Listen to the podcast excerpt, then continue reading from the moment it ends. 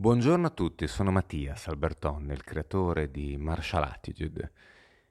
La mattina è splendida oggi, è quasi fresca, anche se poi sarà in maniera imbarazzante super caldo più tardi. Il fresco della mattina mi ha svegliato nel mentre che stavo facendo un sogno molto molto strano. Al di là di entrare nel merito del sogno stesso, che mi coinvolgeva nell'intervistare una serie di persone che potevano essere sì o no eh, personalità differenti di me stesso, è interessante verificare come all'interno della, della vita di ciascuno di noi, ovviamente portiamo avanti la nostra personalità, la nostra eh, personale persona e il nostro modo di interpretare il mondo che ci circonda. Non solo impariamo il mondo che ci circonda, ma impariamo noi stessi all'interno del mondo che ci circonda. E quindi le discipline che noi eh, cominciamo, che noi perseguiamo, che noi cerchiamo di perfezionare negli anni, nel tempo, di volta in volta discipline differenti piuttosto che non la stessa disciplina che ci colpì come folgorati da un'ispirazione tanto tempo or sono e portata poi avanti durante una vita intera, ognuna di queste discipline, quali che esse siano, ci portano a conoscere sempre meglio chi noi siamo. L'abbiamo ripetuto spesso durante questo podcast nei mesi passati. Insomma, il eh, gnosci sei tu, insomma, il conosci te stesso e il trovare un centro di gravità permanente, un proprio eh, assetto nel quale riconoscersi. I sogni sono in grado di eh, disintegrare tutto questo molto velocemente, perché senza che tu te ne accorga, nel sonno, ma sapendoti sognare, tu ti eh, ritrovi a essere altro, a eh, ipotizzare eh, cose differenti, cose nuove che non avevi pensato essere possibili prima. E in questo senso eh, il sogno è completamente fuori dal tuo controllo, eppure sei tu stesso a controllarlo, a guidarlo, a modificarlo. Questa magia del sogno rende estremamente interessante il fatto di sperimentare ehm, la tua personalità al di fuori dal tuo stesso campo di azione, quasi di responsabilità. Eppure, quando sei pronto, allerto, eh, in maniera tale da renderti conto che stavi sì sognando, e quindi magari hai la possibilità di prendere giù due appunti, di, di poter non rimetterti a dormire subito e di eh, investigare un attimo quello che hai appena finito di sognare, ti scopri a essere anche lì, presente in maniera diversa da quello che magari sei sempre stato, eppure ti ritrovi, perché è una parte di te, questa è la tua percezione. E tutto un pochino eh, è ovviamente confondente, però poi è estremamente limpido. Eh, come questa mattina, insomma, uno si trova in una condizione onirica e poi trova dei punti di riferimento. Alcune cose possono essere della giornata di ieri, dell'anno scorso, di vent'anni fa, ma poi tutto sommato trovi delle chiavi di lettura che ti sembrano corrette nel momento stesso in cui emergono dalla tua mente, dal tuo sentire, quindi una sorta di intuizione che quello che stai pensando essere giusto sia effettivamente giusto. Quindi la disciplina, quale che essa sia, ci porta a eh, scoprire, diciamo, nella realtà dei fatti, nella vita di tutti i giorni, chi noi siamo, eppure poi anche una profondità nascosta nella dimensione del sogno ci porta a far emergere parti di noi stessi. Saprà poi la disciplina mettere insieme le due componenti? Vediamo cosa ne pensano Alice, Giancarlo e Fabio. Ciao Mattias, ciao a tutti i nostri ascoltatori, io sono Alice Roveda, sono naturopata, operatrice di medicina tradizionale cinese e sono anche istruttrice di Kung Fu, Tai Chi e Qigong. È molto molto interessante e complesso l'argomento che Mattias ha tirato fuori in questa, in questa puntata.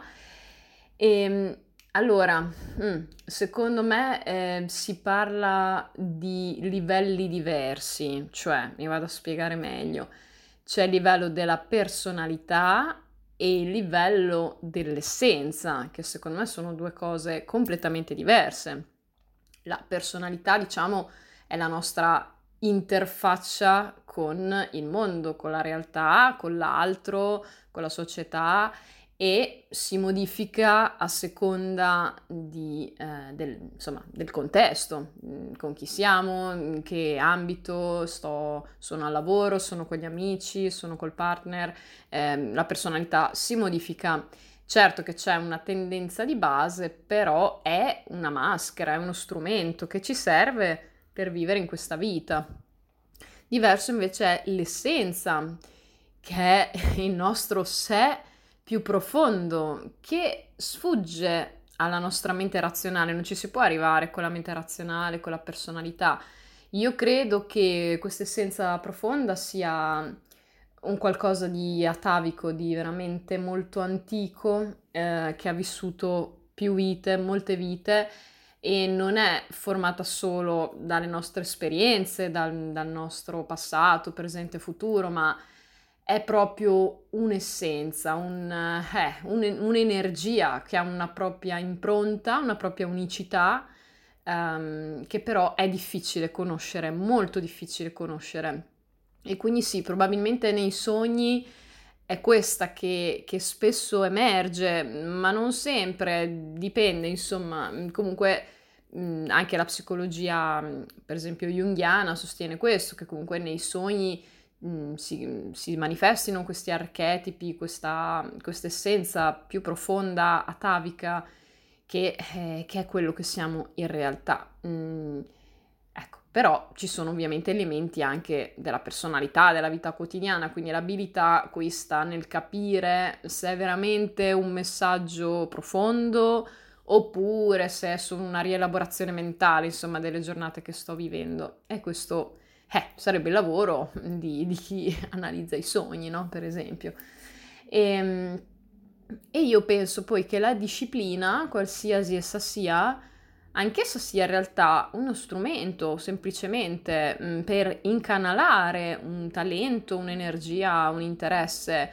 Um, per cui la disciplina penso sia mh, mm, fondamentale per, per, potersi esprimere in un certo modo, no? Quindi, non so, mh, mm, sono un artista, ok, quindi c'è la disciplina della pittura, la disciplina della scultura, in modo che io apprenda e possa incanalare la mia creatività qui. Eh, però allo stesso tempo è appunto solo un mezzo mh, mm, e come abbiamo visto nella storia, moltissimi artisti, moltissimi innovatori, geni hanno invece rotto la disciplina, hanno deviato, hanno creato nuove branche, nuove discipline, nuove interpretazioni, um, per cui mh, penso che non ci si debba fossilizzare su una certa disciplina, ma penso che sia anche possibile, ci si mette sempre del proprio, no? non penso che tutti ripetiamo in maniera identica una stessa disciplina, è impossibile Um, per quanto mi riguarda, ehm, io sinceramente non mi sento molto creativa, cioè per esempio mm, sono sempre stata abbastanza brava a disegnare, ma solo se ricopio qualcosa, cioè se devo disegnare liberamente non, non sono minimamente capace. E lo stesso le arti marziali, cioè il wushu eh, moderno è proprio una codifica di movimenti e vince chi la esegue meglio. E qui io sono stata brava, sinceramente, penso di riuscire a copiare bene i movimenti, a interpretarli bene e a, a renderli il più perfetti possibile. Però, eh, dove sta qui la creatività, no? Se tutti facciamo lo stesso esercizio, mh, mm, è sempre lo stesso, solo uno lo fa un po' meglio dell'altro.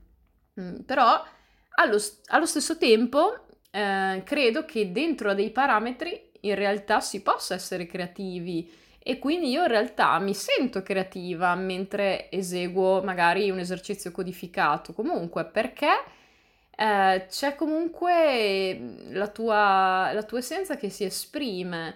Eh, non so dire in, esattamente in che termini, però si comunica, come anche nella danza, cioè le ballerine eh, fanno tutti gli stessi movimenti, però si vede quando no, c'è, la, c'è qualcos'altro oltre, oltre, alla tecnica, c'è lo spirito, no? Nel, nel Wushu il mio maestro cinese diceva proprio mettici lo spirito mentre fai la cosa. Eh, per cui c'è margine per esprimersi in un certo modo, per rompere in realtà la disciplina. E quindi io mi sento creativa in questo, non nella libertà assoluta, ma nel mettere il mio in, un, in una cosa che è già codificata. E, e, quindi prendermi la libertà lì, però sapendo quali sono i limiti i confini e sì, i parametri. Um, ecco, quindi è bello questo e anche da insegnante vedendo gli allievi non ce n'è uno che fa una tecnica identica all'altro, anche se il gesto è lo stesso, il movimento è lo stesso, si vede la personalità, c'è e, e ho visto anche questo, che comunque come uno si muove e come anche il fisico, l'aspetto fisico di una persona comunque rispecchia un po' uh, la sua essenza, no? Eh, quindi c'è quello che si muove più lentamente, che obiettivamente è una persona magari più riflessiva, più tranquilla, eh, mentre quello che si muove più veloce è tendenzialmente magari una persona più nervosa oppure più, sì, più veloce, che fa tante cose, non lo so. Eh, io ho notato queste cose nel, nel, nell'insegnamento e quindi so, so ogni allievo che cosa, che cosa mi posso aspettare, insomma, da ogni allievo come ogni allievo interpreterà magari quel movimento, me lo aspetto già. Eh, e quindi è, è, bello, è come se ognuno avesse in realtà la propria firma in tutto quello che fa. E, e infatti mi piace molto quella, quella, frase, quella citazione insomma che gira di rendere la tua vita un'opera d'arte perché ogni cosa che fai è la tua firma, quindi ogni cosa da come ti lavi i denti a come lavori a come sorridi è, è tutto unico, è tutto unico ed è ogni giorno un'opera d'arte e quindi questo è il bello, mettere la, il proprio spirito, come si dice in medicina cinese, il proprio spirito, il proprio shen, eh, che si imprime in questa realtà ed è così che noi apportiamo i cambiamenti e ognuno di noi eh, è unico e trasmetterà in modo unico una disciplina, eh, insegnerà in modo unico una disciplina e riprodurrà in modo assolutamente unico una disciplina. Per questa puntata vi saluto e ci sentiamo la prossima volta. Buongiorno a tutti, sono Giancarlo Russo, fisioterapista e ipnoterapista e parlo da quel di Praga, capitale della Boemia e della Repubblica Ceca, dove mi trovo per motivi professionali. Consideriamo, soprattutto in ipnosi, l'essere umano diviso in tre parti dal punto di vista mentale una parte logica, corticale, consapevole, una parte inconscia e una parte subconscia, anche se questa divisione, questa triplice divisione ormai è diventata duplice perché si parla di conscio e di inconscio. Del subconscio se ne stanno perdendo un po' alla volta le tracce, anzi viene spesso confuso con quello che è l'inconscio, mentre invece il prefisso in è abbastanza diverso dal prefisso sub uno indica qualcosa che sta in mezzo, qualcun altro invece con il prefisso sub indica qualcosa che sta sotto. Bene, ma sotto che cosa? Ovviamente sotto la sfera della nostra consapevolezza. Noi consideriamo una cosa, il nostro cervello è una spugna di informazioni e riceve stimoli attraverso i propri sensi che qualcuno identifica in 5, mentre in realtà sono molti di più. Ci sta una sensibilità vibratoria, una sensibilità interiore, la cosiddetta propriocezione e così via. Per cui le informazioni che colpiscono il nostro sistema nervoso, il nostro cervello, in ogni istante sono molteplici, ma per un interessantissimo meccanismo legato alla sopravvivenza, noi selezioniamo quelli che in quel momento ci garantiscono una connessione maggiore con l'ambiente che abbiamo intorno ed escludiamo dalla nostra percezione consapevole tutti gli altri. Cosa significa questo? Beh, i nostri sensi comunque captano tutte le informazioni, ma alla sfera della consapevolezza ne arrivano poche. Sembra addirittura il 30%, che poi il nostro cervello organizza per consentirci la sopravvivenza. Bene, e tutte le altre informazioni dove vanno a finire? Tradotto, se qualcuno sta ascoltando la mia voce adesso nel podcast, ma nel frattempo sta seduto su una sedia, le informazioni che il proprio corpo comunica al cervello circa la sedia, quindi se è dura, se è morbida, se è stabile, se è instabile, dove vanno a finire? Perché la persona concentrata sulla mia voce, a meno che la sedia non è rotta, non pensa più, dopo essersi seduto, alla consistenza del materiale con cui è fatta la sedia, non pensa più alla consistenza del pavimento su cui poggia i piedi, non pensa più, a meno che non è estrema, alla temperatura della stanza e così via. Ma queste informazioni accendono comunque le strutture deputate a, a percepirle e quindi da qualche parte avviene una liberazione di neuromediatore. Dove vanno a finire queste informazioni? E soprattutto, dove sono dirette? Beh, in prima battuta a quella sfera, al cosiddetto cervello rettiliano, che si occupa di garantirci la nostra sopravvivenza. Quindi, se le informazioni che ci raggiungono, consapevoli o no, sono in grado di allertare una soglia di pericolo, l'amigdala le reputerà necessarie di maggiore attenzione innescando la reazione di lotta e di fuga. Se invece pericolo non c'è, potrebbero rimanere sospese in un certo limbo. Tante volte poi tu vai a subire uno stimolo che te ne riattiva il ricordo. E questo sembra essere alla base di quello strano meccanismo del cervello chiamato déjà vu Dice io questa cosa già l'ho vissuta, sì, un istante fa, soltanto che non era arrivata alla sfera della tua consapevolezza. Ecco che allora poi, durante la notte, quando c'è completamente un altro modo di funzionamento del nostro sistema nervoso, alcune informazioni, alcune percezioni, alcune intuizioni vengono fuori prepotentemente, non esistendo più il filtro della logica, quindi della parte conscia. E allora questo materiale, che poi qualcuno nel corso degli anni, ha stabilito che può essere interpretato per migliorare la qualità della nostra vita viene fuori da dentro di noi. Per noi che facciamo ipnosi è abbastanza normale che durante la seduta ipnotica emergano episodi del passato che la persona non ricordava più assolutamente o che addirittura aggiunge delle informazioni nuove a degli eventi del passato. Non c'è ovviamente dato di sapere se corrisponde al vero o se si tratta di una famigerata falsa memoria, quindi di alcune memorie schermo che il cervello utilizza per non soffrire, perché va saputo, il cervello attua tutte misure finalizzate alla propria incolumità, perché è una delle parti che è fondamentale per l'esistenza dell'essere umano. Tradotto, tu puoi vivere senza una gamba, senza un braccio, senza un occhio, ma senza cervello è ben difficile vivere. Voi mi direte sì, ce n'è di gente senza cervello che se ne va, ho capito, ma ci riferiamo proprio alla struttura anatomica cervello. Quindi come struttura in grado di discriminare e elaborare input che arrivano per poi dare un outcome. Ecco allora che nel corso dei secoli il subconscio, quindi quella parte particolare, il cervello rettiliano, quello deputato alla nostra sopravvivenza, è stato un po' messo da parte dalle discipline che studiano l'uomo e ci si è focalizzati sull'inconscio, intendendo come inconscio quel calderone di memorie che stanno alla base della nostra vita, della nostra esistenza, che riescono addirittura, secondo alcuni, a minare il nostro comportamento, mentre in realtà per noi ipnotisti le più grandi reazioni che vogliamo provocare sono quelle a livello del sistema subconscio, innescando appunto delle reazioni emozionali che poi siamo in grado di sfruttare per aumentare la qualità di vita della persona che abbiamo davanti. Il sogno, in accordo con alcuni neuroscienziati, altro non è se non liberazione di scariche elettriche durante la notte e chiaramente per noi che studiamo l'essere umano sotto le varie sfaccettature sono informazioni estremamente interessanti, ricche di simboli e di simbolismi che opportunamente elaborati e opportunamente interpretati sono in grado di costituire dei pezzettini importantissimi del puzzle della vita interiore di quella persona. Un grande saluto da Praga.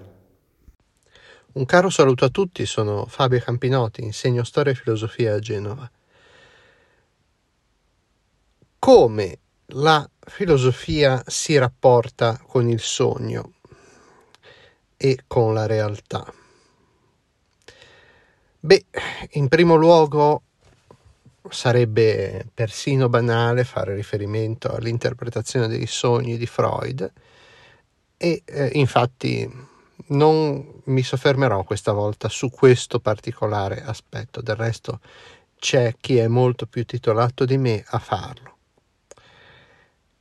Allora, la filosofia come esercizio di attenzione, ritorna una parola che abbiamo già incontrato in passato, come esercizio di attenzione, quindi essere messi in una sorta di tensione verso qualcosa e se l'attenzione è verso qualcosa c'è un movimento che parte da me e va verso l'esterno e che poi dall'esterno torna a me. Quindi una sorta di andata e ritorno. E qui per la gioia di Mattias mi permetto di sottolineare che andata e ritorno era il sottotitolo dello Hobbit. Come si parte, come si ritorna. Ecco, questo movimento di eh, andata e ritorno della nostra attenzione, della nostra tensione. È il centro della filosofia. Lo è sempre stato. Nel XX secolo è diventato consapevole, cioè la filosofia è diventata consapevole di questa sua caratteristica quando ha assunto, grazie in particolare alla riflessione monumentale di Edmund Husserl, filosofo i cui appunti stenografati non sono ancora stati tutti quanti pubblicati perché c'è un archivio enorme, immenso di, del suo pensiero, delle, delle, sue, delle, sue, riflessioni, perché lui pensava scrivendo.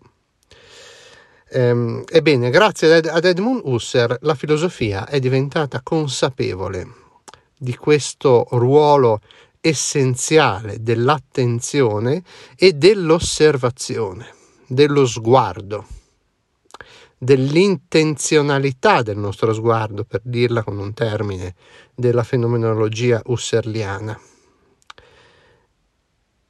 E che cosa vuol dire questo? Beh, io vi suggerisco già subito un esercizio da fare. Se voi guardate la realtà intorno a voi, le cose che vi circondano ora, nel momento in cui state ascoltando questo podcast, e non vi viene nessuna domanda, non vi sorge nessuna curiosità su quello che vi circonda, beh, vuol dire che non siete esercitati nello sguardo che è proprio della filosofia. Leibniz, grandissimo filosofo e grandissima persona, ehm, operante nel XVII secolo, ebbene Leibniz diceva alle dame, dame, di corte a cui eh, parlava, andate nel giardino che c'è qua intorno e cercate due foglie uguali. Ovviamente questo è impossibile perché appunto, guardando la realtà, ci si rende conto che non esistono due foglie uguali. Da lì il principio della identità degli indiscernibili che lui ha formulato e che sostiene appunto che se due elementi fossero assolutamente, perfettamente identici in ogni pur minimo aspetto, sarebbero lo stesso elemento. Quindi la diversità è la ragion d'essere stessa della molteplicità. Ecco, questo è un piccolo, solo un piccolo eh, esempio di che cosa si può ricavare dallo s- semplice sguardo, da uno sguardo che domanda, da uno sguardo che eh, si lascia colpire dalla realtà esterna. E questo vale altrettanto, se non di più, per la dimensione del sogno a cui faceva riferimento Mattias. Perché la dimensione del sogno di che cosa ci parla? Beh, ci parla proprio di tutte quelle osservazioni, di tutte quelle eh, impressioni che noi registriamo durante la nostra attività giornaliera, quindi tutte le cose che ci capitano, noi le registriamo anche a livello appunto non cosciente, quindi solo con una piccola porzione della nostra attenzione. E tuttavia la nostra personalità ne sceglie alcune e le trattiene. E poi su queste torna, torna per rielaborare e rielaborando queste impressioni della giornata, questi pensieri che ci hanno attraversato la mente della giornata, rielabora il nostro io, rielabora se stesso, cioè la nostra parte inconscia che siamo pur sempre noi, che è inconscia solo fino a un certo punto, perché se fosse qualcosa di completamente sommerso, inaccessibile, noi non avremmo nemmeno il modo di accedervi eh, in sogno, no? quindi non potremmo accedervi neanche in sogno. E quindi attraverso questo processo di rielaborazione noi rielaboriamo noi stessi, cioè gli aspetti molteplici della nostra personalità. E qui interviene un altro elemento interessante perché quello che noi cerchiamo nella nostra avventura su questa terra è un nostro sguardo originario e originale sulla realtà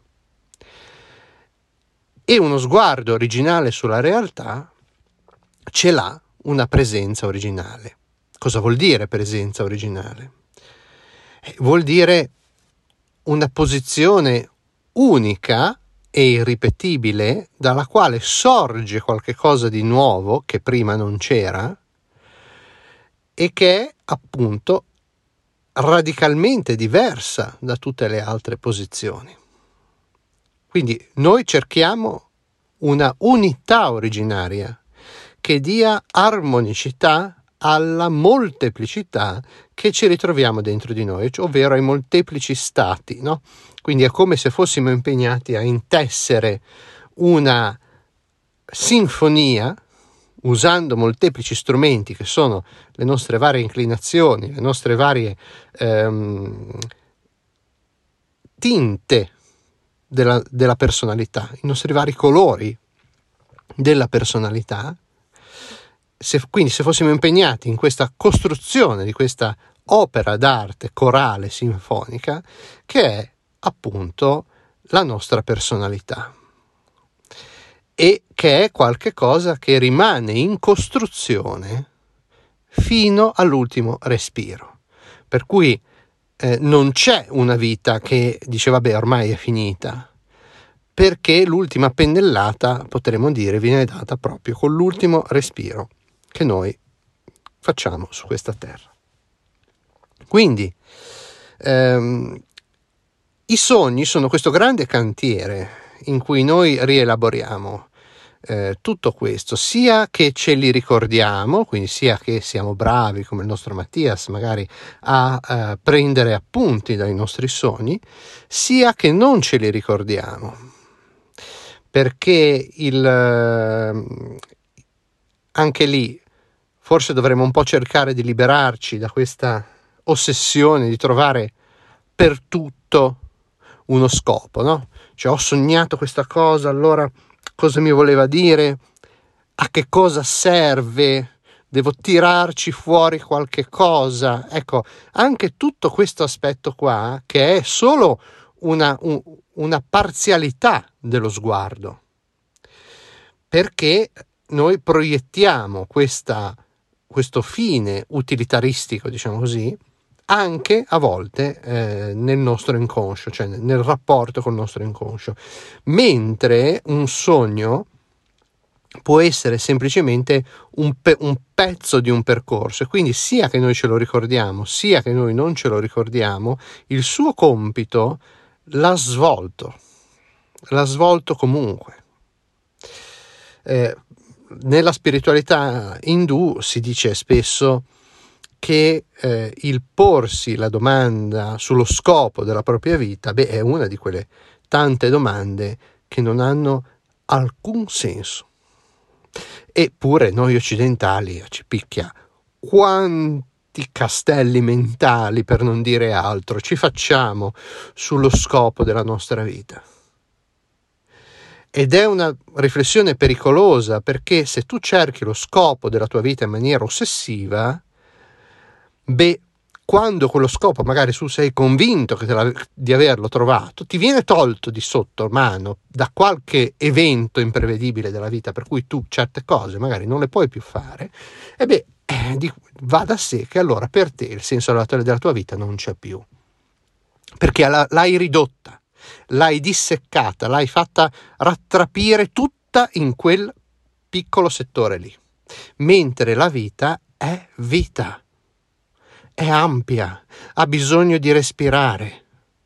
Il creatore, comunque ve lo vogliate immaginare, o anche eh, se volete semplicemente immaginare di essere un prodotto casuale dell'universo, non ha portato a questo perché noi riducessimo la nostra vita a uno scopo. Tant'è che i monaci nella tradizione benedettina. Non si preoccupavano troppo di questo, iniziavano la giornata cantando le lodi, cioè con un canto di gioia, che vuol dire sono vivo ed è bello, così, basta così, è sufficiente così. Vi auguro e auguro a tutti noi di cogliere la verità a livello personale di questa ultima provocazione che mi sono permesso di farvi. Un caro saluto a tutti.